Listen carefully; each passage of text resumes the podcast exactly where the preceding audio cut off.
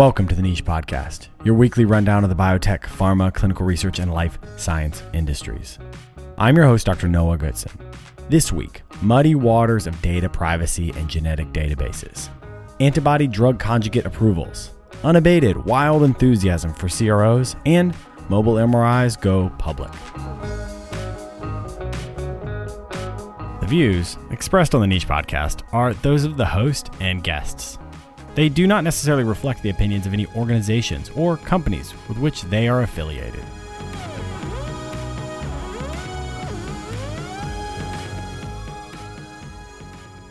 Reuters released a concerning report a couple weeks ago that the Chinese sequencing company BGI Group has been utilizing genetic data in collaboration with the Chinese military. The report alleges that genetic screens collected from more than 8.4 million pregnant women across 52 countries have been used in studies by the Chinese military. The marriage of major corporations and government integrations occurs globally. From my experience living and working in China, I would say they take a unique form within their current political economic system. Perceptions of how and when government policies and corporations should work together and in what capacity are not necessarily aligned between the Chinese system and other nations.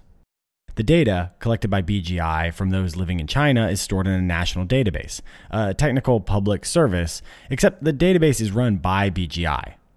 The reports suggest BGI is acting as a corporate genetic collaborator with the Chinese military to develop and screen for a variety of genetic conditions and illnesses. Privacy and patients' rights advocates globally have major concerns about how this data could be used in the long run. BGI, on their part, denies any wrongdoing, saying they're working with the military on strictly academic projects. The allegations here are concerning, but for those who like to cast shade on Chinese growing political force, it's worth remembering that the US military spends billions of dollars a year in complex integrations across the biotech industry.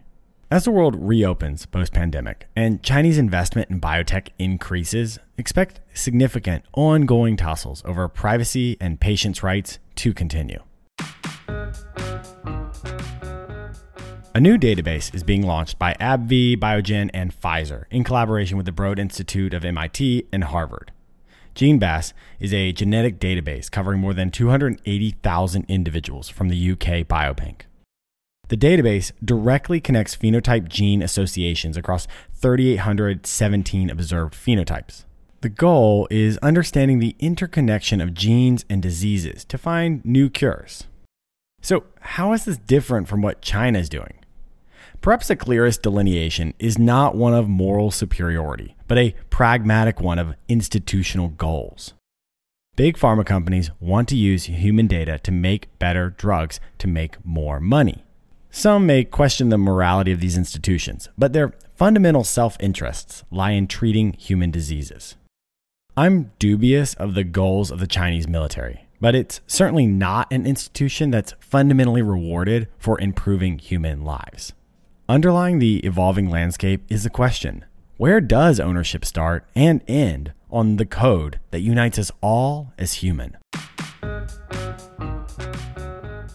The antibody drug conjugate ADC chemotherapy Padcev, created by Astellas Pharma and Seagen, has received additional approvals from the FDA to treat locally advanced metastatic urothelial cancer. This approval is specifically for individuals who have already received other treatments, like PD 1 inhibitors. The advancement in the space is critical as there remain fairly sizable unmet need categories across bladder cancers. Originally approved in 2019, Padcev was projected to sell $1.3 billion this year. It's possible these accelerated new approvals will result in moderately increased guidance on the back half of 2021. By the way, the class of antibody conjugate drugs are quite cool. Imagine a classic Y shaped protein of an antibody. Along the legs and arms, molecules of chemotherapy drugs are molecularly bound to the antibody.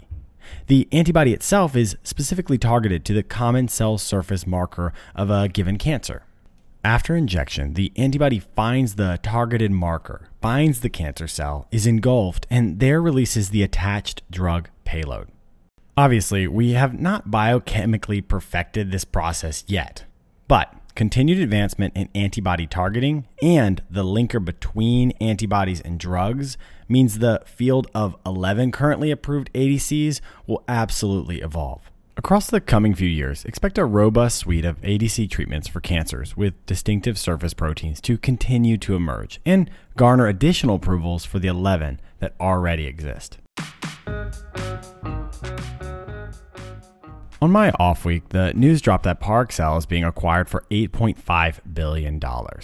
After just about four years under the ownership of Pamplona Capital, the company has gained $5 billion in value, and it's almost certainly not the end of this trajectory. Remember, PPD went public with a $9 billion valuation last year, only to be acquired by Thermo Fisher for 17.4 billion this year. I've told you a dozen times there will continue to be a string of mergers and acquisitions in the CRO space. So, where does the Parexel deal fall in industry trends? I don't know that this is really a crazy move, but the involvement of Goldman Sachs suggests a transition to even more mainstream investors in the industry.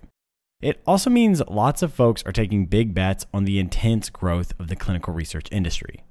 This won't be the last big acquisition of 2021. In a broader context, the hype will probably mean more companies trying to spin up quick sell solutions and positioning themselves to be acquired. Some of this will mean solid innovation by brilliant teams of industry leaders. But I also expect a decent number of companies that go heavy on the sizzle, light on the steak. The mobile MRI creator, Hyperfine, is going public in a $580 million SPAC plus acquisition deal.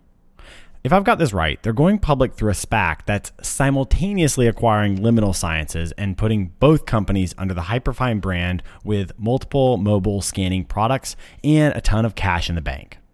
Back in episode 34, we mentioned the $90 million Series D and Hyperfine's plans to roll out their mobile MRI solution across the market. Now, Flush with cash and public with Liminal's brain sensing technology. Expect a combo of R&D and intense global sales across the next 18 months. I would not be surprised if they're really aiming for a multi-billion dollar buyout in the next 2 years from a market leader like Siemens or GE.